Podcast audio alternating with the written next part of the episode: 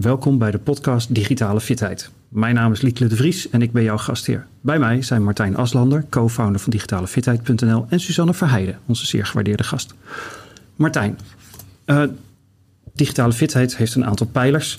De derde daarvan is waarschijnlijk voor dit gesprek erg relevant. Kun je die eens even benoemen en uitleggen waar die over gaat? Ja, de derde pijler van digitale fitheid, framework van vijf pijlers, is digitale vaardigheden. Uh, wat ik weet, uh, als oprichter van lifehack.nl, uh, dat heel veel mensen de computer gebruiken als een moderne typemachine. afgelopen jaar ontdekten we zelfs dat 60 tot 70 procent van de werkende mensen niet weten wat Alt-Tab is. Dus die gebruikt een muis om tussen twee computers te schakelen. Of tussen twee programma's te schakelen op een computer. Nou ja, als je dat uh, 2 tot 400 keer per dag doet, en dat gebeurt vrij snel als je informatie van het ene programma in het andere zou willen copy-pasten, ja, dan gaat er toch echt wel wat mis. Dus er zijn best wel veel mensen die aan het eind van de dag moe zijn en heel druk geweest zijn, maar dat is allemaal helemaal niet nodig. En een, uh, een grap die ik bij de politie wel eens maak, die helaas geen grap is, dat als ze daar met tien vingers leren typen, dan heb je veel minder agenten nodig, want dan gaat echt alles veel sneller.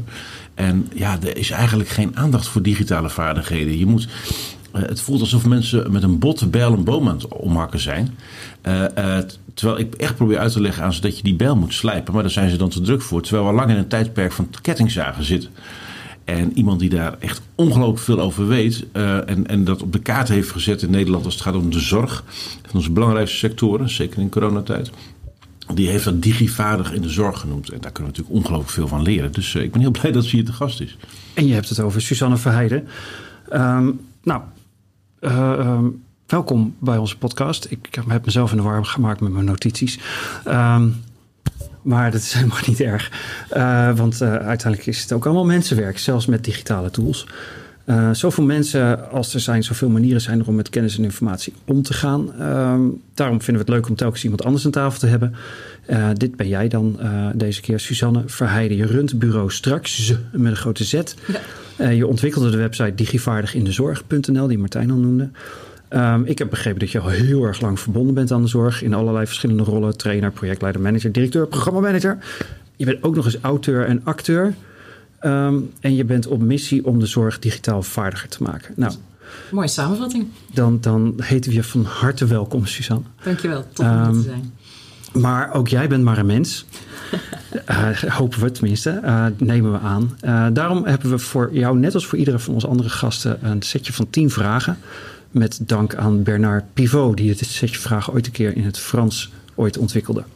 en ik wil graag van jou je snelste en kortste antwoord op iedere vraag. Kom maar op. Wat is je favoriete woord? Leren. En wat is je minst favoriete woord? Spruitjes. Waarvan raak je opgewonden? Ontwikkeling, groei. Wat is voor jou een echte turn-off? Witte sokken onder een spijkerbroek in donkere schoenen. Ik check even bij mezelf. Oké. Okay. welk geluid vind je geweldig? Harley Davidson. En welk geluid haat je? Het geluid dat mijn koelkast op het moment maakt. Wat is je favoriete vloekwoord?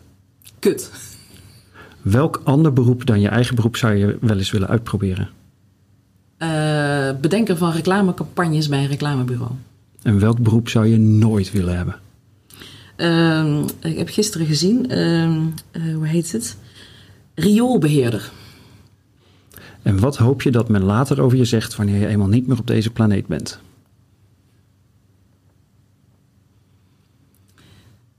Ondanks de zachte G uh, heeft ze wel uh, zinnige dingen gebracht. Met een zachte G, ja, heel mooi. hey, dankjewel. Vind jij jezelf digitaal fit? Ik vind mijzelf digitaal fit genoeg voor de dingen die ik moet doen, maar ik wil altijd meer. Um, en en, en uh, waar zit hem dat, dat in? Dat meer willen? Efficiëntie een van de favoriete thema's voor Martijn, het, het, het, opslaan. Ik ben enorm van het luisteren, van het lezen. Uh, ik bouw daar heel veel tijd voor in. Um, maar ben nog wel, zeker tijdens corona, ineens teruggegaan naar papier. Ik ben veel meer aan het printen. Wat ik bloedirritant vind, maar ik doe het wel. En uh, het, het terugvinden van allerlei kennis en informatie. Dus daar zit echt wel winst te behalen mijn eigen persoonlijke kennismanagement. Grappig dat je daarover begint. Hoe denk je dat het gesteld is met jouw informatieliquiditeit? Ligt eens toe. Wat is dat? Nou, net als met geld, uh, dat moet kunnen rollen. Uh, als oh, ja. je het niet beschikbaar hebt, kun je het niet uitgeven. Dus dan is het niet liquide. Nou, ik, heb wel de, ik ben gezegend met een redelijk geheugen. Dus ik, ik, ik, ik kan wel uh, makkelijk putten uit allerlei informatie. Het wordt wel minder naarmate ik ouder word. Maar, dus ik heb een aantal behoorlijk geheugen, waardoor ik wel makkelijk kennis kan delen. Maar ik heb altijd behoefte aan meer opslag. Dus ik denk dat, dat het rolt behoorlijk, maar er zou wel een grotere, grotere archiefruimte onder mogen zitten. Martijn, hoe is het met jouw definitie van informatieliquiditeit? Nou ja, informatieliquiditeit is, uh, is een, um, ja, een woord wat ik heb bedacht om het woord informatiekapitaal hanteerbaar te krijgen. Dus uh, veel mensen, we zijn ik geloof 260 uur per jaar kwijt aan, aan zoeken volgens een groot onderzoek van Microsoft. Dus, dus 260 uur is veel. En ook nog eens 40 dagen per jaar aan het compenseren van wat we zijn vergeten.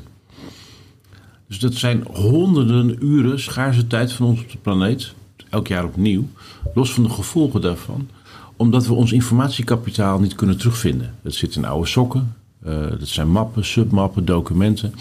En ja, wat je wil is informatie zo opslaanbaar, vangbaar, zeg maar, vindbaar, ordenbaar, herordenbaar, filterbaar, sorteerbaar, metadateerbaar en publiceerbaar moeten zijn. Het liefst in seconden en niet in minuten. En niet omdat ik vind dat alles maar snel moet, want dat is het helemaal niet.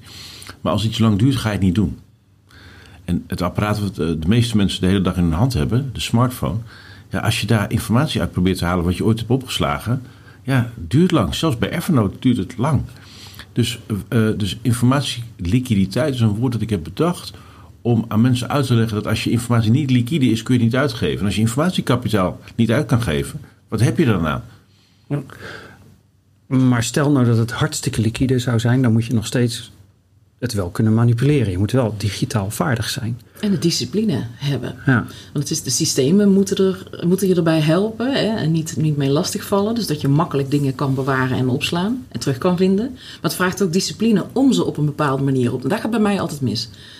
Ik maak dan wel hele structuren, zo, waardoor ik het makkelijk terug kan vinden, maar die wijzig ik dan weer. En dan ga ik opruimen en denk, nou moet het allemaal nog georganiseerder. En dan vergeet ik weer, dan had ik zo in mijn hoofd waar het vroeger stond, maar weet ik niet meer waar het nu staat. Discipline. je hoofd is ook notoir onbetrouwbaar, geloof ik, hè, in dat soort dingen. ja. Ja. Oké, maar aan de andere kant, ik snap het ook, want ik, ik heb door de jaren heen ook wel eens de structuur aangepast, eh, slash omgegooid. Um, en eh, weet je wel, elke paar jaar er komen er weer nieuwe tools uit. Uh, nieuwe appjes op je telefoon of nieuwe programma's op je computer. En die, nou, die geven je dan ook een soort van honger naar, nou, kan dit anders? Dus misschien houdt dat ook wel nooit op. Nee. Uh, maar nou, nou zijn wij er natuurlijk al heel erg diep in. Um, en jij vindt jezelf, jij zou graag nog digitaal fitter willen zijn. Maar ik denk dat je in de ogen van anderen extreem digitaal fit bent. Want je hebt notabene bedacht dat andere mensen erbij geholpen moeten kunnen worden in de zorg. Wat is de achtergrond van digivaardig in de zorg? Ik was verantwoordelijk voor innovatie bij een hele grote gehandicaptenzorgorganisatie. Toen uh, bijna 15.000 medewerkers. En ik merkte dat alle verhalen die ik vertelde over uh, digitalisering, e-health, zorgtechnologie, alle prachtige toepassingen die er zijn, apps. En ik merkte dat mensen niet de vaardigheden hadden om die kennis tot zich te nemen en die producten te gaan gebruiken. Dus ik heb daar toen voor het eerst onderzoek naar gedaan. En toen bleek dus dat er een enorme groep digitale starters was. En dat heb ik. Uh, nou, we hebben een programma ontwikkeld van hoe kan je mensen dan digivaardig maken. Want ik merkte dat ik geraakt was door het leed dat dat veroorzaakte bij mensen. En als ik geraakt ben, dan word ik gemotiveerd. Dus ik had iets te pakken waarvan ik dacht, nou, dit moet gewoon anders. Wat voor soort leed kwam je tegen dan? Uh, onzekerheid, tranen, uh, weerstand. Uh, een vrouw die ooit de scriptie van haar dochter had weggegooid en daarna tien jaar de computer niet had aangeraakt. En dat allemaal aan collega's delegeerde. Mensen die heel langzaam konden typen en daardoor maar na hun werktijd doorbleven of, of een half uur eerder in dienst kwamen om dat te compenseren uit schuldgevoel. Een vrouw die letterlijk de zweetdruppels over haar rug en over haar gezicht had lopen omdat ze dacht dat ze een computertest moest maken, terwijl ik alleen wilde vragen wat ze vond van uh, het thema digitale vaardigheden en hoe ze digivaardig zou worden. Maar ze dacht dat ze een test moest maken. En het gutste gewoon uh, van haar gezicht af. Dus dat leed, uh, nou, ik heb duizenden voorbeelden daarvan die ik ook in de onderzoeken daarna tegen ben gekomen. Maakte dat ik dacht, hier moeten we iets mee. Dus naast dat ik dat voor de eigen organisatie gemaakt had, bedacht ik me die website. Die is voor alle zorgorganisaties belangrijk. Al die leermiddelen, alles wat we nu ontwikkelen, is toch niet alleen voor Serelo, waar ik toen werkte. En toen hebben we contact gekregen met het ministerie van VWS en ECP. En gezegd, kunnen we dit... Hun vraag was dat eigenlijk, kunnen we dit niet doorontwikkelen naar andere sectoren? En ik had de website al opengesteld. Dus ik had al gezegd, iedereen mag hier gratis bij. Is zonde als we daar geld voor gaan vragen. En toen zeiden zij, kunnen we het dan niet ook voor de ouderenzorg, de ziekenhuiszorg doen? En toen is uh, de website naam veranderd naar digivaardigindezorg.nl. En inmiddels uh, bedienen we meerdere sectoren met leermiddelen, zelftesten, programma's, projectplannen tips en tricks om uh, die zorg digivaardig te maken. Ja, en ECP, je noemde het, dat is het platform voor de informatiesamenleving. Ja. Ja. Uh, maar dat even terzijde, voor de mensen die ja. afgeleid raken van ja. afkortingen die ze niet, niet, kunnen uitleggen. Um, ik wil wel even terug naar dat leed, want um, het is zo makkelijk om een beetje laatdunkend te doen over iemand die moeite heeft met zijn smartphone of, te, of met zijn computer überhaupt. Um, uh, maar het is gewoon echt serieus akelig voor die mensen als ze niet mee kunnen komen natuurlijk. Uh, heb je het idee dat we dat als samenleving langzaamaan een beetje beginnen te zien? Hoe moeilijk sommige mensen het hiermee hebben? Of valt het je nog tegen? Een beetje, jawel. Want er bestaan, uh, er zijn ongelooflijk veel uh, mogelijkheden om als burger je digitale vaardigheden te verbeteren. Bijvoorbeeld bij de bibliotheek, die staat heel actief in. Uh, in de zorg is het dus enorm aan het groeien. We hebben een flinke boost aan kunnen geven. Maar nog steeds is er een groep uh, met name de oudere groep, de 55-plusser, heeft, het, heeft het het zwaarst. Uh, daar is die scoren het laagst op digitale vaardigheden. Maar een groep die daaronder zit, uh, allochtone medewerkers, mensen die de Nederlandse taal niet goed beheersen, die niet opgevoed zijn met een computer, of die zelfs geen computer of laptop hebben. Dat zag je ook tijdens corona. Hè? Kinderen die niet konden beeldbellen met school, omdat ze gewoon geen laptop, niet de beschikking hadden over een apparaat. Dus er is nog steeds een hele grote groep waar het internet of, of de hele computers niet voor toegankelijk zijn en ook niet begrijpelijk zijn. Uh, en in de zorg specifiek geldt dat helaas van, van jong tot oud, voor alle leeftijden, op alle functieniveaus. Want dat is ook een beeld, hè, dat het alleen bij ouderen speelt. Jongeren hebben uitdagingen. Uh, dat is ook onderzocht. Managers hebben uitdagingen. Ik heb zelfs een man gehad die werkte bij als functioneel beheerder op de ICT-afdeling. En die kwam mij vragen of ik hem wilde uitleggen hoe de iPad werkte. Want ik was daar altijd zo handig in. En hij durfde dat niet aan zijn collega's te vragen, want die waren allemaal jonger en hij was bang dat ze hem uit gingen lachen. Dus hij is opgeleid met andere soort IT. Ja, ja wat dat betreft, de hele komst van, van uh, iPhones, iPads, tablets, dingen met een touchscreen. Uh, uh, dat was waar Wim Kok op zat te wachten. Hè, toen ja. hij met zijn muis ooit een keer ja. het televisiescherm aantikte en hoopt dat het daarmee ja. zou werken. Um, maar dat was wel meteen een, weer, weer zo'n enorme verandering in hoe je de bediening moest doen. Uh, je noemde jongeren, uh, maar jongeren zijn toch de digital natives? ja, dat is, uh, dat is een mythe. wij zien dat jongeren, en, en dan specifiek in de zorg, hè, hou ik het daar even bij. Die, dus jongere medewerkers in de zorg bedoel je dan? Ja, dus jonge zorgprofessionals die net van school komen, die hebben moeite met privacy, met veiligheid, met veilige informatie op internet vinden, met mailen. Die zijn gewend om een foto en in, in, in emoticons te sturen en daarin hun kennis te, delen en informatie uit te wisselen. En niet om een, een aanhef te maken, een BCC, een CC, ze hebben geen idee. Dus er blijken veel meer uitdagingen te zijn. En dat is ook uh, heel logisch. Dus ik heb daar ook wel alle begrip voor. Want het zit gewoon niet in de opleiding. Ik, ik hoor, ik krijg wel hoop dat we dan misschien toch nog eens een keer van e-mail af zouden kunnen komen. ja, dat is gewoon ja, ja, die, die mensen gaan vanzelf een keer dood. nee, sorry. Dat was, nee, maar ik snap het. Dat is een, nou ja. dus een totaal andere manier van communiceren... Ja. die zij niet hebben aangeleerd nee. gekregen. Nee. En dus zijn ze er niet per se vaardig in. Dus je moet al deze dingen moet je bewust leren. Ja. Dus je merkt wel dat jongere mensen het sneller oppikken. Omdat ze veel meer in een digitale samenleving zijn opgegroeid. Dus ze pakken het sneller op... Maar het beginniveau kan net zo problematisch zijn als die 55-plussen. Nou. Ja, en het beeld is natuurlijk, jongeren zijn tech-savvy, die kunnen dat allemaal. Maar de, de meeste jongeren weten niet wat c-slash is. En uh, heel veel luisteraars weten ook niet waar die A en B gebleven zijn. Nee. Uh, uh, dus, dus, A was het schijfje, geloof ik. Hè? A was de 5 en een kwart schijf. Ja. B was de 3,5 inch schijf. En C was je harde schijf. Dat ja. is waar het vandaan kwam. Ja. Nee, maar we hebben dus geen basiskennis over wat is een computer, uh, waar, wat is informatie, waar blijft informatie. Dus ik vind het wel wonderlijk, want de overheid stopt heel veel geld in, uh, in mediawijsheid. Want we moeten fake news en zo kunnen herkennen, en die snap ik, en de algoritmes. Maar informatiegeletterdheid, ja. dat komt daarvoor. En dat zijn we allemaal vergeten, want, ja. want waar, we, niemand leert je waar moet je informatie opslaan. Hoe kun je het terugvinden? Hoe orde je dat? Dit soort basisvaardigheden heeft bijna niemand ooit aangeleerd gekregen. Dat is gek. Dat zijn ook geen vakken op school voorlopig.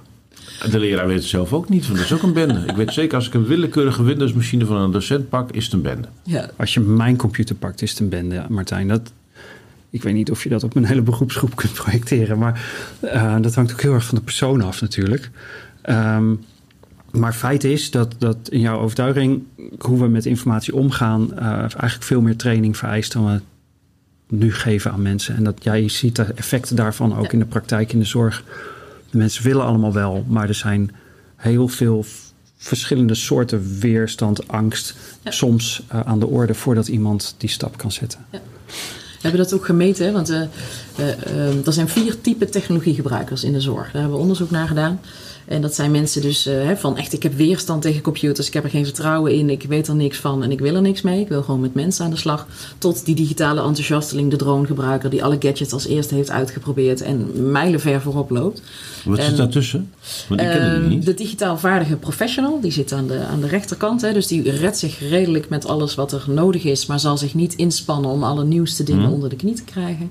En de aarzelende technologiegebruiker, die zit naast de digitale starter. Dus je hebt digitale starter aarzelend, digivaardig, digitale enthousiasteling. En die aarzelende technologiegebruiker heeft niet zozeer weerstand, maar heeft er weinig kennis en ervaring mee. Dus die is niet Hij weet niet hoe. Maar weet vooral gewoon niet hoe.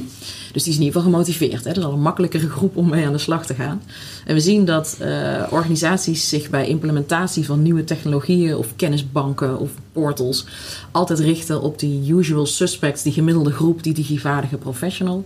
Terwijl, daar moet je ook niet mee aankomen bij die digitale enthousiasteling. Die denkt, ja hallo, uh, doe even normaal, dat kan, ik, dat kan ik zelf wel, dat snap ik wel. Of uh, ik hoef niet zo'n labtekst, laat mij maar gewoon uitproberen. Die zijn veel ja. meer van, de, van het exploreren. En die digitale starter wordt bijna altijd vergeten. Want mensen gaan ervan uit dat mensen die basiskennis hebben. Dus als je het hebt over dat kennismanagement, wat Martijn noemde, van weten hoe je iets op moet slaan uh, of waar je iets op moet slaan. Je moet überhaupt eerst weten hoe de computer werkt. En dat wat jij op dat apparaat opslaat, niet alleen in dat kastje blijft zitten, maar dat dat op een server, op een netwerk, in de cloud blijft hangen. Mensen, de digitale starter heeft geen idee. Daar begint het al. Nee, nee ik herken het in mijn eigen praktijk. Ik mocht eind vorige eeuw uh, een groot uh, automatiseringsproject doen bij een medisch bedrijf. Dat ging over software waarmee we de labels op de producten of de verpakkingen plakten. Er was een, uh, iets ooit een keer gemaakt en dat was op basis van nou ja, uh, harde lijn geschreven code met een hele lelijke user interface. En dat ging naar, naar, naar Windows. Heel veel moeite gestopt in het ontwikkelen van de programmatuur, want ja, medische producten, je wilt het allemaal goed hebben. We brengen heel trots de eerste computer naar de vloer en de operators daar wisten niet hoe ze een Windows computer aan moesten zetten en hoe ze er moesten. Ik was helemaal vergeten ja. dat die mensen gewoon überhaupt het concept Windows om een computer mee te bedienen nog ja. niet aangeleerd nee. hadden gekregen. Nee. Dus dat was voor mij een lelijke misrekening. Uh, en precies een voorbeeld denk ik van wat jij ja. zegt. En wat ik dagelijks tegenkom. En, nog steeds. Ja, en kijk, de samenleving digitaliseert. Eén op de zeven Nederlanders werkt in de zorg. Dus, dat is, dat is, dus de potentiële groep waar wij ons mee bezighouden is gigantisch. Want die zijn niet alleen zorgverlener, die zijn ook burger. Die zijn ook inwoner, moeten ook inloggen met een DigiD. Die moeten ook hun online belastingaangifte doen. Dus de, de groep is gigantisch. Maar het is nog steeds een onderschat probleem. Mensen denken altijd, als, als uh, iemand op social media opereert, dan zal die ook wel digivaardig zijn. Maar dat, dat is iets heel dat anders. Is absoluut niet waar. Nee. Heb je afgelopen jaar gehoord van, uh, we kennen Death by PowerPoint al, hè? Dus dat ja. uh, je PowerPoint zo lelijk maakt dat je er niet meer naar gaat kijken en dat ja. je in slaap valt. Maar sinds afgelopen jaar, in slaap vallen ze daar toe. Maar we hebben Death by Excel. Heb je die al gehoord? kan me altijd nee, maar dat is een mooie casus voor in de zorg. Uh, afgelopen jaar zijn er, of vorig jaar zijn er 1500 doden gevallen in Engeland door ge verkeerd gebruik gemaakt uh, van Excel. Echt waar? Ja, want wat blijkt, ze hadden bij het contact tracing programma uh, hadden ze een, een oude versie van Excel gebruikt. En ze hadden uit de contact tracing dingen, hadden ze, ik geloof 90.000 uh, mensen. Alleen het oude XLS-formaat kan maar 66.000 rijen aan. Dus bij het copy-pasten uh, waren er gewoon 30.000 mensen van de lijst afgevallen. Want dat format kon het niet aan. En uh, ja, die mensen die zijn dus niet gebeld en gewaarschuwd. Dus die hebben vrolijk weer andere mensen lopen besmetten. En uiteindelijk hebben ze uitgerekend dat het zo'n 1500 doden heeft gekost. Omdat niemand doorhad dat het, uh, het XLSX-formaat van Excel uh, die limitatie niet meer had. Maar het is ik vind het ook mind-boggling dat je voor zoiets Excel gebruikt in plaats van een, een, behoorlijke database met een goede query. Nee, maar dat is, dat is een van de problemen. Nou, dat is ook weer zo'n voorbeeld. Digitale fit hebben we met Mark een mooi gesprek over. en, kijk, de grote Office suites, uh, uh, er is een mooie podcast ergens over, begreep ik. Uh, de, de, de, oorsprong van Excel ligt in Venetië bij de start van de dubbele boekhouding. Dus heel mm -hmm. lang geleden. Dus de, de spreadsheet is echt een uitvinding bedoeld voor boekhouders. Wat gebeurt er? Je moet met een hamer geen schroef ergens in, uh, in gaan slaan. En je moet met een nijptang niet een spijker ergens in gaan slaan. Dus we gebruiken het digitale werkgereedschap ook nog eens op de verkeerde manier. Omdat niemand je ooit verteld heeft hoe dat moet. Ja. Uh, Terwijl het andersom, hè, dus natuurlijk, uh, als je maar een bepaalde gereedschapkist hebt en je krijgt een opdracht en dan ga je gewoon aan de slag met wat je hebt. Dus het, het leidt ook tot hele veel Jawel, maar dat zou niet zo moeten zijn. Dus even, uh, ja. uh, ik maak vaak vergelijking met het Fixa-doosje van Ikea. Uh, de, de, de, Lotus en de, de, Google Office Suites en ook de Microsoft Office Suites hebben geen goed antwoord op informatie. Het zijn, het zijn namelijk allemaal documentgecentreerde programma's die erop gericht zijn om staande en liggende A4'tjes te produceren. En dat is eigenlijk de jaren 70 kantooromgeving.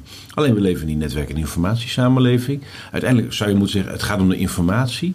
En daar is geen visie op brokjes informatie die je bij elkaar kan leggen, kan terugvinden om ergens chocola van te maken of iets in gang te zetten. Dus die, die, die, die software die wij nu hebben, die doet fantastisch wat die moet doen als je het op de goede manier gebruikt. Maar het is niet genoeg. Dus je moet naast dit nog veel meer gebruiken. Maar dat mag dan niet van de baas, want die hebben bedacht alles op slot moet. Dat is een goed idee. Maar dat is ook allemaal onkunde. Ja, ja. Hey, ik wil even terug naar jou, Suzanne, naar jouzelf. Uh, en daarna gaan we weer verder op de grote onderwerpen. Um, wat zijn jouw dagelijkse routines op het gebied van nou, kennismanagement? Uh, uh, vrij snel nadat ik uh, fris gedoucht en uh, met gekamde krullen beneden ben. Ik heb mijn mobiel nooit op mijn slaapkamer, dus dat is een bewuste keuze.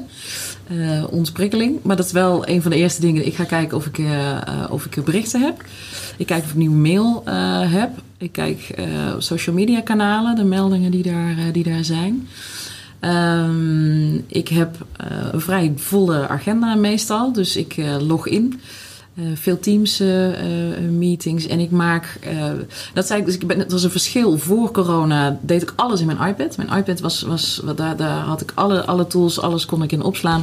En sinds ik veel meer thuis werk ben ik dus teruggegaan naar papier. Hm. en omdat ik het heel stom vind om achter een computer te gaan zitten met mijn iPad het voelt als een soort dubbel apparaat. Dus dan zit ik de Teams, de Teams of Zoom of ik ben aan het vergaderen en dan moet ik op mijn iPad gaan typen. Vind ik stom. Dus ik schrijf het op, super inefficiënt. Um, ik bouw uh, literatuurleestijd in in mijn agenda. Dus ik heb dan ook geprinte rapporten liggen. Want lezen doe ik nog het liefst van papier als ik echt iets tot me, tot me moet nemen. Um, dus die bouw ik in uh, en die verwerk ik meestal uh, met uh, van, die, van die gekleurde papiertjes. Mm -hmm. Dus ik hou bij wat ik interessant vind. Nu, hè, voorheen deed ik dat dus digitaal. Dus ik ben eigenlijk. Het lezen deed je voorheen ook op je iPad? Ja. Oké. Okay. Ja, en welk programma? vond ik altijd al fijn om, om bij te kunnen kriebelen en, en stickertjes en, te plakken. En in welk programma deed je dat? Op de, ik deed dat in OneNote. In OneNote, ja, ah, oké. Okay. Sorry, ik ga verder met de rest. Van en dus stickertjes plakken en dan, uh, wat ik dan bedenk ik wat ik ermee wil. Dat zet ik op mijn uh, to-do-lijst. Dus of ik plak het meteen in een, uh, in een PowerPoint als ik een lezing moet geven. Dan zet ik het meteen in een sheet van nou, dit wil ik daar. En dan verwijs ik naar het document wat ik, wat ik gelezen heb. Bladzijde zoveel, daar moet ik nog verwerken. Dus dat het in ieder geval een plekje heeft gekregen. En dat het uit mijn hoofd is. En dat kan dus zijn op mijn to-do-lijst of dat ik het meteen ergens in pleur. Netjes. Ik vind het wel uh, vrij. Ja. Ik ben even heel nieuwsgierig, uh, want uh, ik herken dit papierverhaal enorm. Tot voor kort print ik 5000 A4's dubbelzijdig per jaar. en ging daar met een pen annoteren. Maar dat is bij mij inmiddels digitaal geworden. En het is een leuke live test die we kunnen doen. dit, je zit nu naar een pdf te kijken. Ja. Je kunt met je vingers heen en weer schuiven. Voor de luisteraars, we gebruiken de Remarkable. En ik geef je nu een pen. Een digitale pen. Kun je eens een, eh, een streepje maken van aantekening maken bij iets wat je normaal op papier zou doen? Komt deze ervaring voor jouw gevoel die je nu hebt eh, ehm, eh, in de buurt van, van je tactiele ervaring als het gaat om papier? Nee. Niet. Nee, want uh, ik heb nu op één bladzijde een, zin, een cirkel om een zin gezet. Ja. Maar als ik het op papier heb, dan zie ik al die, uh, die, die, die rode plakkertjes ertussen. Dus de kleur zitten. is, Dus ik, is, is wat. Ja, kleur in ieder geval zichtbaarheid waar ik aantekeningen heb gemaakt. Dus dan zou ik willen dat ik bij dit digitale document, als ik het totale document zou zien, dat ik in één overzicht kan zien waar ik belangrijke aantekeningen heb geplaatst. En daar zou ik nu van moeten scrollen. Ah, Vind ik dankjewel. Ja, oké, je er dat was even heel nieuwsgierig. Nee, Is nog daar niet. iets Maar, voor? nee, maar het, het Je mag niet me mee naar huis nemen, zo iemand. Waarom niet? Dus, jullie, eh, jullie krijgen allemaal een remarkable. Nee, maar eh, ik ben heel benieuwd. Nee, maar, Nee, maar- want, want Weet je waar we dit dit aan doen gesprek wordt nooit denken? gevoerd. Hoe Nee. maak je aantekeningen? Precies. Nee, maar dit, En waar waar we dit je ook die? aan doet denken is um, wat jij de vorige keer Hij vertelde. zit nu mijn aantekeningen Ja, uit ja te precies. Is dat zien. wel. Zijn document. En Suzanne, jij beschrijft, ik heb dan een stapel papier met Ja. visuele hints. Ja. Van daar is wat mee. En dat, doordat je dat ook fysiek gedaan hebt, heeft dat waarschijnlijk ook gewoon een betere verankering in, in, je, in je wezen. Laat ik maar even heel voorzichtig algemeen zeggen. Ehm, en Martijn, jij ontdekte een tijdje geleden dat het voor jou enorm eh, behulpzaam was om informatie in de ruimte uit te spreiden. Hè? Dat je op een gegeven moment wist, bepaalde zaken zitten in de linkerhoek en anders Ja. zit rechtsonder en rechtsboven. Ik, ik vermoed dat we eh, dat veel meer mensen wel kunnen herkennen dat, dat eh, ze zich gehandicapt kunnen voelen door het corset van een scherm Ja. waar alles mee moet. Of ze dat nou wel of niet kunnen touchen, of dat maakt misschien nog niet eens uit. Maar een fysieke stapel papier met eh, plakketjes, eh, een, een ruimtelijke oriëntatie van, eh, oh, het is linksaf voor eh, de familiegeschiedenis en rechtsaf voor de laatste belastingaangifte, bij wijze van spreken. Ja. Dat zou ons wel enorm helpen, denk ik. Nou, het is zelfs met een boek, eh, een fysiek boek, daarvan heb je een soort gevoel van hoe, eh, hoe ver ben je in het boek. En digitaal mis je net allemaal rare laagjes met informatie die je in een tactiele ervaring vaak wel hebt. Maar het is altijd een trade-off. Want ja, die stapels papier mee sjouwen was ook niet handig. Ik ben echt heel blij met die Remarkable eh, tablet. Die, echt, die gebruik ik echt voor aantekeningen en om te lezen.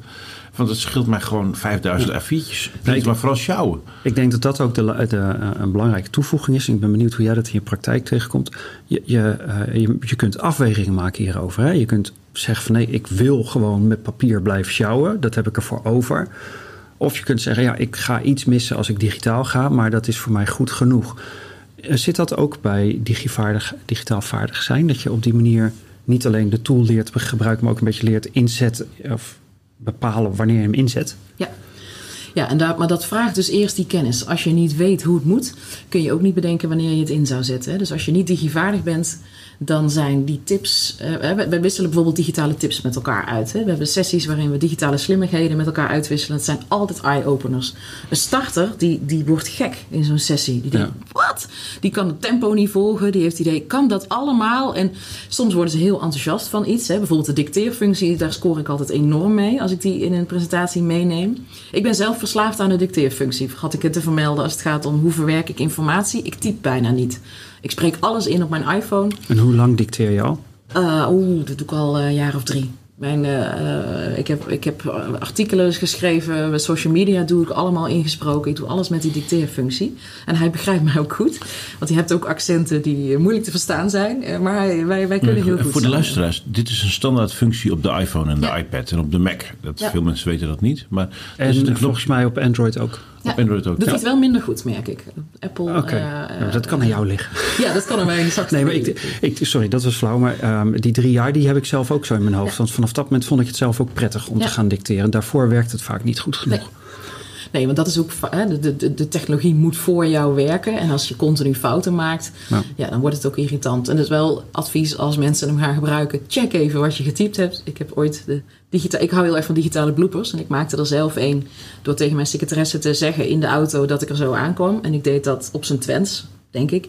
Dus ik zei zo eh, aan het einde, even vergetend dat ik aan het dicteren was. En daar maakte hij van Poncho Mongool. Ik werkte in de gehandicaptenzorg. Dat is geen goede zin. Dat kan helemaal Uh, anders oh, uitpakken. Ja, Ja, ja. precies. Dus check het wel, maar dat is wel een eh, effectieve manier. Maar we, we kwamen Dat is wel erop een van... sticker waard. Poncho Mongol. ja, precies. Wat is je favoriete woord? Poncho Morgul. Ja, ja, ja. ja. Dus dat is het wachtwoord nu op uh, pagina wachtwoord, ja. Maar dan 1, 2, 3 uitroepteken erachter. Hè. Het moet eh, wel veilig zijn. maar we kwamen erop van hè, dat of, of wij daar aandacht aan besteden. Ja, maar we beginnen dus bij de basis van de basis. Dus op de website Digivaardigende Zorg kun je dus inderdaad ook leermiddelen vinden. Wat is de computer? Hoe sluit je hem aan? Hoe zet je hem aan? Eh, wat is het verschil met een iPad, met een telefoon? Enzovoort. Dus echt die basiskennis. Knippen, plakken, kopiëren. Hoe werkt dat allemaal? Ehm, en pas dan kunnen mensen handigheidjes leren omdat eh, als je niet de basis hebt, dan landt het ook gewoon niet. En, en hoe kom je bij die allereerste basisdingen? Die, die moet je in een soort van workshop aanbieden. Of Ja. gaan deze mensen wel allemaal zelf de website vinden? Nee, nee, want dat is natuurlijk al, eh, Ja. eh, daar gaat het al mis. Hè, want dat, dat- de digitale starter weet hij niet te vinden. Nee, daar hebben we digicoaches voor. Dat blijkt eh, de grootste succesfactor te zijn in de aanpak van digitale vaardigheden in de zorg. En ook de wens, die is gebaseerd op de wens van de digitale starters. Dus die functie heb ik ook bedacht aan de hand van ehm, eh, interviews. Die willen een collega op de werkvloer die digislimmer is dan zij, die geduldig is, goed kan uitleggen en op de werkplek zelf hen helpt het zelf te doen. Niet overneemt, niet duizenden dingen uitlegt. Hè. Ik, heb, ik heb een zwager, als ik die een computervraag stel, krijg ik 800 antwoorden, terwijl ik maar één ding wil weten. Nou, daar is de digitale starter echt zwaar allergisch voor. Ik wil weten wat ik nodig heb voor mijn werk, geen ballast. Nou, die digicoach blijkt dus een grote succesfactor te zijn. En die gaat samen met iemand achter de computer zitten. Samen die leermiddelen doornemen. Eh, en die begint met eh, te kijken wat moet je minimaal kunnen om je werk goed te kunnen doen. Een digitale starter in de zorg hoeft niet te weten wat kunstmatige intelligentie is en hoe dat eh, in robotica werkt. Die moet, daar zitten hele andere basisvaardigheden Ja. nog voor. En dat is tegelijkertijd de grootste uitdaging. Want ik ben hier nu sinds 2017 actief mee bezig. En ik kom er altijd weer achter dat er nog meer stappen terug moeten. Dat het nog makkelijker moet. Dat er nog meer... Ja, de alt-tab, precies. Ja, we vinden het vindt alt knopje maar. Dat is al, daar begint het al. En wat is tap? En waar staat het voor? En we hadden het net over het voorbeeld van een medewerker die een nieuw e-mailadres gekregen had. En eh, daar zat een streepje in aan de onderkant, vertelde ze aan mij. En ze wist niet hoe ze die op dat toetsenbord moest maken. Toen belde ze de helpdesk. En de helpdesk zei, mevrouw, dat is een underscore. En toen vertelde ze tegen mij, dus ik kijk op het toetsenbord... maar kon nergens het woordje underscore vinden. Dus ze kon niet in een mail. Dus ze heeft het gesprek beëindigd. En eh, haar man is de mail gaan doen. Dus haar man beantwoordt nu al haar werkmail... omdat ze gewoon niet weet waar de underscore Het is eh, zo zit. in en in verdrietig, hè? Dat, dat die, die, die padafhankelijkheid in de ontwikkeling van onze devices. Dit soort dingen. Want Ja. we zitten naar een QWERTY-toetsenbord te kijken. Als een, ik heb een laptop voor me liggen Ja. nu. En de indeling van dat toetsenbord is gebaseerd op hoe een fysieke Mechanisch typemachine mechanisch Ja. het beste kon werken, zodat het lettertjes niet met elkaar in de war raken. Want dit, wat dat betreft is die stap naar dicteren is natuurlijk fenomenaal. Ja. Maar met je stem een computer bedienen vind ik nog best wel uitdagend. Alexa eh, eh, en Siri, die begrijpen me toch heel vaak Ja. niet echt nee, zo goed dat of is zo. een dagelijkse irritatie. eh. ik doe het al met de Google Home, maar eh, wij begrijpen elkaar de, de helft van de tijd niet. En ook dat soms ja, ligt maar dat... dit, maar dit is natuurlijk wel even dus die Gartner hype cycle. Eh, we weten gewoon, dat is een kwestie van eh, eh, enorme datasets en deep eh, learning en machine learning. Dus, dus die belofte, die wordt wel, eh, dat, eh, dat gaat steeds sneller. Ja. Dus dat, en als het niet over een jaar is, dan is het over drie jaar. Maar ik, ik, ik durf er wel een goede fles wijn op te zetten binnen nu in drie jaar. Dat spraakherkenning echt een lichtjaar verder is. Ja, merk je ook al hoor. Maar nog steeds, de elke keer dat hij het niet doet, dat onthoud je tien keer beter dan die ene keer dat, je, dat Ja. hij het wel doet. En dat geldt ook voor een digitale starter. Als hij één keer een fout heeft gemaakt, heeft hij zo'n angst en eh, faalangst om die fout weer te maken op de computer, dat hij een heleboel dingen ook niet meer uit durft te proberen. En dan krijg je een afschuifsysteem van collega's die dat allemaal gaan compenseren. Ja, wees geen poncho mongol. precies. En toch stel ik voor dat we die term ook weer vergeten. Ehm, maar die, die collega's, dat vind ik wel interessant. Want eh, jij heeft het over het afschuifmechanisme. Het werk moet wel gedaan worden, dus een ander gaat het Ja. doen. Eh, wanneer kom je eh, in de digitale vaardigheden op het moment dat je met je collega's praat over hoe zullen wij dit nou eens samen het beste doen? Want eh, jij werkt er anders mee dan ik. Ehm, we hebben het net gehad over de afwegingen die je maakt. De een heeft het er wel voor over om het zus of zo te doen, de ander misschien net niet. Hoe zit dat ook in, het, eh, in, in, in, in de aanpak? Nou, het zit er met name in de aanpak dat we eh, ICT-afdelingen stimuleren om meerdere, uh, om, om in hun aanpak rekening te houden met dat er meerdere type technologiegebruikers zijn. Want de zorgprofessional heeft zelf niet de regie over de tools. Je moet met Excel, je moet met uh, Outlook, je mag niet eens met, met Gmail, hè, als je dat fijner zou, zou vinden, ik noem maar wat. Je mag niet allerlei tools gebruiken, die worden geblokkeerd.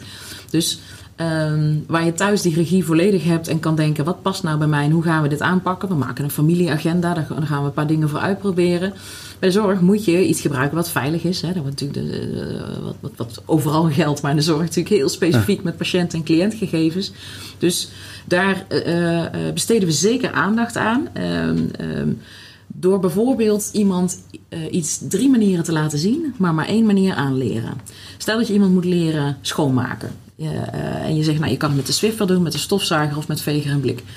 Als hij nog nooit iets geprobeerd heeft, dan kan je zeggen, we leren één manier aan. Maar misschien is dat voor die persoon wel niet de fijnste manier. Misschien ben je wel onwijs een swifferaar, terwijl je de veger en blik voor je neus krijgt. Dus we laten mensen verschillende manieren zien waarop je iets kan doen. Bijvoorbeeld Ctrl-C of je knikt, uh, klikt op uh, kopiëren. Wat vind je het handigste? En dat is dan de manier waarop je hem aan gaat leren. En niet drie manieren aanleren, want dat is funest bij de starter, want dan weten ze geen van drieën meer. Dus door de alternatieven te verkennen, een keuze te maken, heel belangrijk, en die dan vast te blijven houden tot het einde. Wat ik even nieuwsgierig ben, je zei net al, veel medewerkers mogen uh, van hun baas geen andere spullen op hun computer installeren en dat soort zaken. Wat vind je daarvan? Uh, ik, ik, ik, merk zelf bij de politie uh, dat dat de organisatie enorm verlamt en remt. Ja. Um, je ziet afgelopen jaren dat bring your own device, dat dat een soort term aan het worden is die, die steeds normaler wordt. Uh, ik zou nog willen pleiten voor bring your own tools. Omdat ja. uh, uh, wat voor de een, niet iedereen heeft hetzelfde soort brein. En wat je bijvoorbeeld Outlook is een mooi voorbeeld. Bijna iedereen gebruikt Outlook op een andere manier. Dus je moet proberen jouw hoofd te vouwen rondom die tool. En dan ja, gebruikt iedereen het voor op een andere manier. Hoe zie jij dat? Ja, daar zitten enorme haken en ogen aan. Ik, ik, uh, ik heb er last van en ik ben er ook altijd redelijk eigenwijs in. Uh, OneNote was niet gefaciliteerd door de organisatie, maar ik had, en, ik, en kon ik dus ook niet op die iPad zetten. Dus die heb ik gewoon zelf een iPad gekocht. Geregeld dat ik in de mail kon, illegaal, met een code, waardoor ik toch ja. alles kon gebruiken. Ja. Uh, dus ik, ik zelf regel het wel, maar dan moet je dus digitale vaardigheden hebben. Ik snap het wel vanuit het perspectief van de organisatie. Want ik werkte bij een organisatie met 15.000 medewerkers. Als die allemaal eigen applicaties kunnen gaan gebruiken. En de organisatie krijgt er ook een verantwoordelijkheid in voor het onderhoud. Of als er iets misgaat om dat te kunnen ondersteunen. Is niet te doen. Ja, daar zijn we eens. Maar ik heb ook het gevoel dat een deel van de mensen in de organisatie met zulke crappy spullen moeten gaan ja. werken. Dat ik ze echt aanraad van nou, bij de politie bijvoorbeeld. Ja, koop een vijfdehands, uh, vijfdehands MacBook. Dat is in elk geval behoorlijk veilig. En doe dat werk waar geen geheime informatie in vast zit. Het gros van je werk. Doe dat gewoon op je privélaptop. Ja. Want ja, uh, dat, dat werkt tenminste. Ja. Dus uh, ik snap dat het onwenselijk is, maar ja, ik vind de approach van de afdeling ICT ook onwenselijk. Ja. Dus ja, welke route kies je? Nou, er is in ieder geval veel te weinig sprake van maatwerk. Mm -hmm. En aansluiten bij iemands leerstijl of leervoorkeur of iemands werkzaamheden. Hè? Bijvoorbeeld. Um, als je in de gehandicaptenzorg uh, werkt en je wil filmen hoe je iemand begeleidt met moeilijk verstaanbaar gedrag.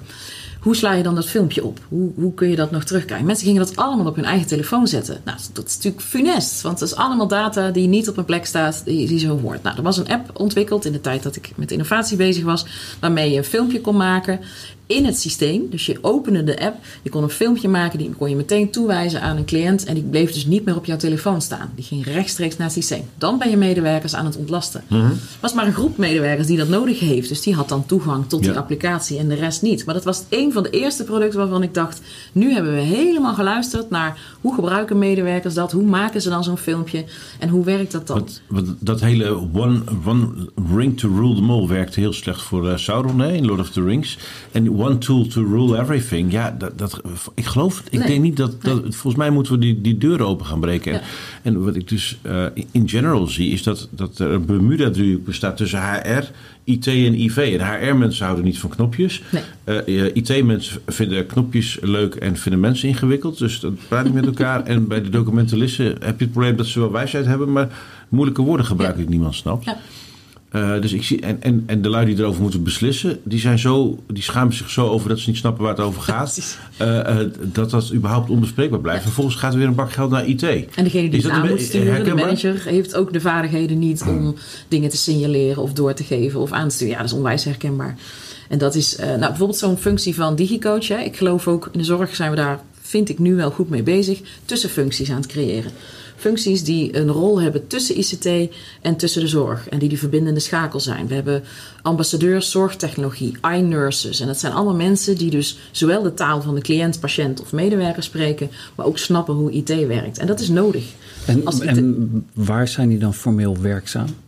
Het verschilt. Sommigen werken in de, in de zorg en hebben die functie. Anderen zijn verbonden aan ICT, anderen aan innovatie. Daar, daar is nog een enorme wildgroei eh, naar.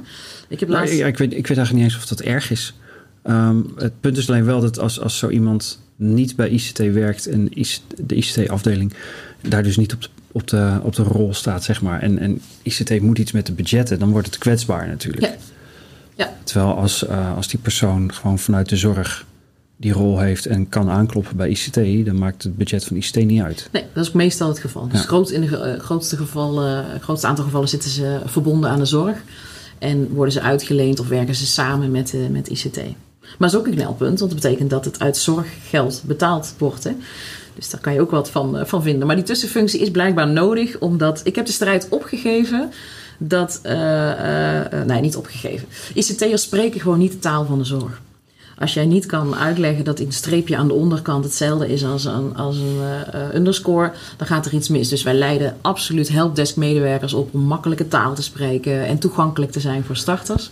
Maar het blijft gewoon een knelpunt. Ook die opleiding nou, ontwikkelt zich niet. Wat, wat, ik bij ICT ook zie, is dat uh, die hebben geen informatiebewustzijn. Dus als je een helpdesk belt, dan kun je wel terecht met Outlook doet dat niet. Dan ga je naar de instellingen. Maar je kunt niet zeggen, volgens mij gebruik ik Outlook niet op de, op de meest handige manier. Nee, Hoe, uh, dat ook. Ja. Uh, dus ICT'ers die kijken naar de ICT-kant, maar niet ja. naar de. Uh, nou ja, wat ik al zei, we, zijn de, we hebben al het geld naar de T gestopt, maar we zijn de I vergeten. Ja. Er is geen informatiebewustzijn bij de meeste IT'ers. Nou, nee. Ik weet niet of je aandelen van ze kunt krijgen, maar ik, ik heb al jaren het idee dat de verschillende hotelscholen, wat dat betreft, cruciaal zijn voor de verdere ontwikkeling van dit land. Want wie herinnert zich Bisner nog, de bank? Nee. Werd door Rabobank in negen maanden uit de grond gestampt met uh, 50% ICT-nerds uh, in dienst en 50% customer support mensen die uh, autorisatie hadden om gewoon alles te doen om jou te helpen. Bijna allemaal hogere hotelschoolachtergrond. Bijna allemaal een achtergrond in uh, uh, gastvrijheid, hospitality. hospitality ja. jou niet alleen maar de deur uit willen werken, ja. maar blij de deur uit willen werken. knap. Heel veel andere organisaties, banken beginnen dat nu een beetje te, te herkennen. Dat je, ja, je hebt, je hebt, je hebt namelijk allebei nodig. En iemand die heel goed is in hospitality, en ook heel goed is in ICT, heeft nog steeds een zwakke plek. Namelijk dat op het moment dat hij in de ICT gaat, dan is hij het contact met jou ja. kwijt. Ja. Dus je kunt daar misschien wel beter twee mensen in hebben en dan die rollen goed verdelen. Ja. En, en dan wellicht dat, dat dan ook die vraag over hoe gebruik ik dit nou het beste veel beter beantwoord kan worden. En, het is, en, en, en dan daar nog op het moment dat zo'n zorgprofessional het zelf weet, zelf kan, moet hij ook nog in staat zijn om het uit te leggen aan de cliënten, patiënten, uh, gebruikers. Hè. We gaan steeds meer e-health, zorgtechnologie, digitalisering uh, neemt een enorme run in, uh, in zorgland. Maar de vaardigheden blijven enorm achter. En niet alleen dus bij de medewerkers, maar ook bij de patiënten en cliënten. En als jij niet dezelfde meerwaarde inziet van technologie of het eng en spannend vindt, ga je ook niet mevrouw de Vries helpen om uh, uh, in een, met een huiskamer te gaan of met een huisarts te gaan videobellen en haar te helpen hoe dat ze dat moet doen. Nee, want je vindt het zelf al spannend en eng. Dus het heeft een dubbele, dubbele waarde waar je mee aan de slag moet gaan. Dus je hebt en dubbele functie, verbindingsfunctie tussen ICT en zorg, maar vervolgens moet je ook nog de vertaling maken naar de doelgroep waar je voor aan het, aan het werk bent. Ja, en uh, ik, dat lijkt me ontwikkelbaar te trainen. Ja. Zit dat ook weer in jullie aanbod? Ja. Oké. Okay. Ja, we hebben bijvoorbeeld uh, sheets over uh, bepaalde e-health producten, veel gebruikt. Hè? Bijvoorbeeld uh, de wolkheup airbag of een mijn eigen plan waarmee cliënten een dagstructuur kunnen maken. En dan hebben we sheets van welke digitale vaardigheden hebben cliënten en medewerkers nodig om dit product te kunnen gebruiken. En die digitale vaardigheden leren we dan weer op de website. Hey, um, zoals je erover praat, klinkt het alsof het ondertussen best wel goed loopt. En er zijn nog heel veel professionals te bereiken en, en hun cliënten ook. Uh, maar ik kan me ook voorstellen dat jij denkt van nou, ja, dit, dit draait, dus ik moet nu maar wat anders gaan doen. Was het maar waar. Was het maar waar? Nee? Ja, nou, ik ben wel. Ik heb experimenten gedaan bij drie gemeentes en bij een heel grote, grote onderwijsinstelling. Om ook daar zelftesten te ontwikkelen en uh, digicoaches op te leiden. Dus de verbreding uh, is ook nog een optie. Maar nee, er is nog een hele weg te gaan. Want als mensen eenmaal basisvaardig zijn, als ze dat al zijn, daar is nog een weg te gaan, dan moeten ze nog techvaardig worden. Uh, als je met je eigen computer kan werken, met de iPad, moet je vervolgens ook nog e-health, zorgtechnologie, uh, kunstmatige intelligentie, want dat is de volgende fase in de zorg. Dus voorlopig uh, is er nog werk genoeg aan de winkel. Maar ik ben al heel blij dat er meer bewustzijn gekomen is van het leed van deze mensen, van het, wat het oplevert voor werkgeluk, voor medewerkerstevredenheid, voor kwaliteit van zorg, voor tijd en efficiëntie. Dus dat bewustzijn is enorm vergroot. Daarin zijn we op de goede weg. We weten ook wat er nodig is en we weten wat werkt. We hebben externe financiers die dat ook ondersteunen en daar uh, zorgkantoren, zorgverzekeraars investeren daar ook in. Maar we zijn er nog lange niet. En er zijn nog heel veel zorgprofessionals die zeggen: ik kan prima zorg verlenen zonder een computer aan te raken. Dus voorlopig is er nog werk genoeg. Maar ja. ik ben wel heel blij met dat bewustzijn. Want als dat er niet is, gaat niemand iets doen. Nee. Um, even terug naar jouzelf. Hoe, hoe, hoe, hoe ben je tot dit niveau van digitale fitheid gekomen eigenlijk? We hebben hier mensen gehad die zeiden: oh, ik was gek van knopjes, ik ben nerd, ik, uh, of uh, ik uh, was totaal warhoofd, dus ik had overzicht nodig. Hoe ging dat bij jou? Hoe, ja, ik had uh, wat ingewikkeldere start. Ik had niks met technologie. Je, je, zei het al ook al, ja. ja. En ik was ook mijn enige onvoldoende dus op mijn vervolgopleiding informatica. Ik vond het allemaal stom. A dubbele punt, C dubbele punt. Ik zag het nut er niet van in. Dus ik heb heel lang weerstand gehad totdat ik het nut ervan inzag. En, en ook bepaalde dingen moest. Hè. Je moest je scriptie digitaal aanleveren. In het tweede jaar deed ik dat nog op de elektrische typemachine. In het vierde jaar deed ik dat op de Apple van mijn zwager die, die ene die zoveel uitleg geeft op één vraag. Um, en uh, ik raakte ge geïnteresseerd door de toepassingen die daaromheen hingen. En nu, ik heb een, uh, een, een, een robotstofzuiger, de Google Home. Ik, heb, ik ben, mijn huis hangt vol met, met tech en ik probeer van alles uit. Omdat ik er nu meer snap hoe het werkt, maar vooral dus het nut. En dat is ook wat we zorgprofessionals, of wat mensen organiseren, adviseren. Leg eerst uit wat het nut is van iemand. Want als iemand het nut er niet van inziet en een tool niet helpend is, gaat hij er überhaupt niet aan beginnen. Nee. Dus ik denk dat daar het gegroeid is. En, uh, en, en, met name toen ik um, als manager zorg ging werken, uh, was ik verantwoordelijk voor een aantal woonlocaties in de gehandicaptenzorg. En dat zijn mensen die dus moeite hebben met lezen en schrijven. En uh, ik zei, volgens mij kunnen die mensen leren computeren. Dan kunnen ze niet lezen en schrijven, zij kunnen leren computeren. En ik werd voor gek verklaard. Dit was in 2002. En toen heb ik een subsidie aangevraagd om een computertraining te ontwikkelen voor mensen met een verstandelijke beperking. Die, is er gekomen. En uh, dat gaf zoveel plezier voor mensen die op regie hadden. Je klikt ergens op en er gebeurt iets. Of er komt een geluidje, of er komt een beeld of een filmpje. En dat toen ik die reacties zag van die cliënten achter die computer, toen dacht ik, oh, het is er nog een wereld te winnen in de zorg. En dat heeft me eigenlijk getriggerd en ben ik steeds meer met innovatie en technologie, zowel thuis als op het werk, aan de slag gegaan. Maar puur door de reactie, vergeet het nooit meer, dat ik iemand. We hadden een, een in die computertraining hadden we een um, bewegingspoppetje gezet. Om te voorkomen dat mensen eindeloos achter, dat computer, achter die computer zouden gaan zitten en verslaafd zouden raken. Uh, en, en vooral verstramd zouden raken, hadden we een soort poppetje en die deed allemaal bewegingsoefeningen. En dan denk je, nou, daar kijk je naar. Ik kijk daarnaar. Als ik zo'n poppetje krijg, dan denk ik, oh leuk, maar ik ga echt niet fanatiek mee zitten doen. Maar die mensen met een verstandelijke beperking wel. Dus die zaten daar vol enthousiast met te bewegen achter die computer en al die bewegingen mee te doen. En ik dacht, oh, maar dit, ik heb dus helemaal geen begeleider nodig. Dit doet die computer. Die zit deze persoon gewoon volledig te entertainen. En moet je kijken wat een plezier op het gezicht. En dat maakte dat ik dacht, hé, hey, misschien moet ik mezelf er ook eens wat meer in gaan verdiepen. Om te kijken wat ik daarin voor de zorg kan doen. En dat is, nou, dat doe ik nu in allerlei zorgsectoren. Mooi. Um, je, je, zei, hè, ik, ik zou nog wel digitaal fitter kunnen worden. Um, heb je een soort van ultieme droom? Wat, uh, wat zou je er nog ja, voor, elkaar, voor, elkaar, willen krijgen? Tijd. Mijn ultieme droom is dat er 36 uur in 24 uur zit. Um, maar het is ook een kwestie van prioriteren natuurlijk. Hè. Dus ik probeer mezelf te dwingen om tijd, wat ik al zei, literatuur, leestijd, uitprobeertijd, om dat echt te blokken in mijn agenda. En dat niet door iets anders te laten uh, vervallen.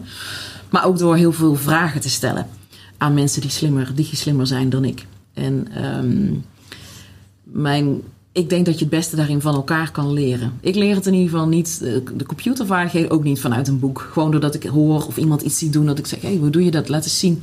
Uh, en dan zelf dan gaan proberen. Dus ik, um, mijn droom is dat, dat ik geen energie kwijt ben aan computers en systemen, maar dat die dat voor mij opleveren. Waardoor ik 36 uur in 24 uur heb. Het was altijd beloofd. Dat Ja? de computer ons werk zou doen. In Ja. plaats van dat wij die Oh, ik dacht computer die moesten 36 bedienen. uur. wij zijn, Ja, wat is er misgegaan dan? Nou, wij zijn helaas zelf de computer geworden in heel veel gevallen. Met, Ja. met de verplichting om door die spreadsheets heen te akkeren en weet ik veel wat. Terwijl al dat stomme werk natuurlijk beter door die apparaten gedaan zou kunnen worden. Nou, er- lijkt toch wel wat te bewegen, links en rechts, wat Ja. die kant uit gaat. Maar het heeft, denk ik, als ik jou ook zo beluister, vooral heel erg te maken ook met je mindset. Als je Ja. eenmaal doorhebt dat je hier niet bang voor hoeft te zijn, maar dat het gereedschap kan zijn. Ja. Dan kun je met je collega's er een gesprek over hebben. Hoe zetten we dit nou het nuttigste in voor Ja. ons allemaal? Ja. En dan kun je naar het management gaan en zeggen van nou, wat we nu hebben hier om, om dit en dat mee te doen, dat bevalt ons niet zo Ja. goed. Kan dat niet anders? Uh, in plaats van dat ook. over ze uitgestort wordt van bovenaf. Ja. En dan moet je, hoef je eigenlijk alleen maar basiskennis voor te hebben. Want als ik kijk naar alle digitale innovaties die ik bedacht heb voor, voor de zorg. Ik ben echt geen tech-nerd. Maar ik weet inmiddels wel de juiste vragen te stellen en goed te formuleren wat ik wil. Ik zeg, ik wil dat dit en dat en dat uiteindelijk als uitkomst komt. En dan zeg ik, ga jij maar naar je nerd-platform en bedenk hoe het moet. Eh, ik, eh, ik hoop dat het eh, gaat lukken. Dus, dus basiskennis is nodig om de juiste vraag te kunnen stellen. En als je de juiste vraag niet kan stellen, dan weet je het ook niet. Wat je mist, dan, dan ja. Als je, ja, dan kun je wel zoeken, maar dan vind Ja, je niet zoveel. Nee, Nee, nee. je hebt geen idee. Maar je kan je zoekwoord niet intypen. En dan heb je een probleem. Martijn, eh, ik, ik, voel, eh, ik voel een afronding nader. Heb jij nog een, eh, laatste vraag voor Suzanne? Oh mijn god, ik, ik, ik, Of laatste ik reflectie tien, op wat tien uur met, met je doorkletsen en doorvragen. Ehm, ehm, ja, heb jij eh, gehoord over de, er zou een minister of een staatssecretaris eh, voor digitale zaken moeten komen? Ja. Wat moeten we die meegeven? Misschien heel cliché, maar ehm, ehm, maak het leuk en maak het nuttig. Alles wat je gaat doen, zorg dat het leuk is om te doen. En ontlast en prettiger maakt. En het leven van mensen makkelijker maakt en niet ingewikkelder. Ehm, dus het moet ergens toe dienen en het moet leuk zijn. En het klinkt echt super cliché, hè? want het gaat natuurlijk over hele ingewikkelde materie, en digi, di- data en kunstmatige intelligentie, waar zo'n figuur mee bezig gaat houden. Maar je kan een zorgprofessional, als het dan over mijn vak spreekt, niet ongelukkiger maken dan eh, eh, een cursus privacy te gaan doen. Want dat is zo'n taaie materie. Maar als Ja. je, eh, wij- ik denk dat de kracht van ons programma en de aanpak ook is dat we heel veel dingen leuk gemaakt hebben, luchtig gemaakt hebben, waardoor mensen er met veel meer plezier aan werken. Dus eh, minister van Plezierige Digitale Zaken lijkt mij heel fijn. Kijk, nemen we die mee. Mochten we Ja. die gast tegenkomen. En ik weet niet of jij meer ziet dan ik. Maar eh, dan, gaan we, dan gaan we wel ontdekken. Hebben we dat alvast een keer op een rijtje. Ja. Nou ja, Waarom zou het een meneer zijn? Of een mevrouw. Ja, je hebt gelijk. Dit is echt zo'n goede bias. Ja. ja, of een het. Een het. ja, Want ik kan alles tegenwoordig. De zoemer gaat. zodra het over genderneutraal gaat, moeten we op. Ja. Is ook zo. Ja, Maar dat was wel wat je bedoelde. De, de persoon die. Ja. Ja. Ja, plezierige digitale zaken. Dat lijkt me echt eh, helemaal goed. En ehm, het, klinkt, het klinkt alsof je dat eh, voor een heel deel van de zorg voor elkaar begint te krijgen. Eh, ik snap dat dat nog veel verder moet groeien. Ik hoop dat dat heel goed lukt. Ik ben heel benieuwd eh, hoe dat over een tijdje is. Misschien komen we wel bij je terug. En Martijn zegt net dat hij nog wel tien uur met je kan kletsen. Lijkt me Misschien doen we dat wel. Ja. Eh, maar dan op een later moment. Eh, Martijn, we gaan afronden. Ja, Wie hebben we te bedanken? we hebben te bedanken Seats to Meet in Utrecht voor het ter beschikking stellen van deze geweldige locatie. Eh, we hebben te bedanken de mensen achter digitale fitheid, maar dat zijn er te veel om op te noemen. Maar Mark Meijnema in het bijzonder. En Haagse Beek, eh, organisatieadviesbureau uit Den Haag voor het mede mogelijk maken van deze podcast. En natuurlijk Liekle, onze geweldige gastheer. Dankjewel Liekle. Graag gedaan. Ehm, de show notes komen straks eh, eh, ook online. En die kun je teruglezen op eh http bit.ly slash ja grappig hè dat, op, op bit.ly slash show notes digitale fitheid podcast achter elkaar geschreven zonder spaties zonder underscores zonder streepjes die laag zijn show notes digitale fitheid podcast op Bitly. Ehm, dit was de podcast Digitale Fitheid met Martijn Aslander en jouw gastheer Liekle de Vries. Onze speciale gast was vandaag Suzanne Verheijden. Suzanne, dank je wel. Graag gedaan. Bedankt, eh, eh, lieve luisteraar, voor het luisteren. Kijk ook eens op digitalefitheid.nl. Meld je aan voor de community. En eh, volg Digitale Fitheid op Twitter. Ga naar twitter.com slash digitale fitheid. Heel erg bedankt voor het luisteren. Tot de volgende keer.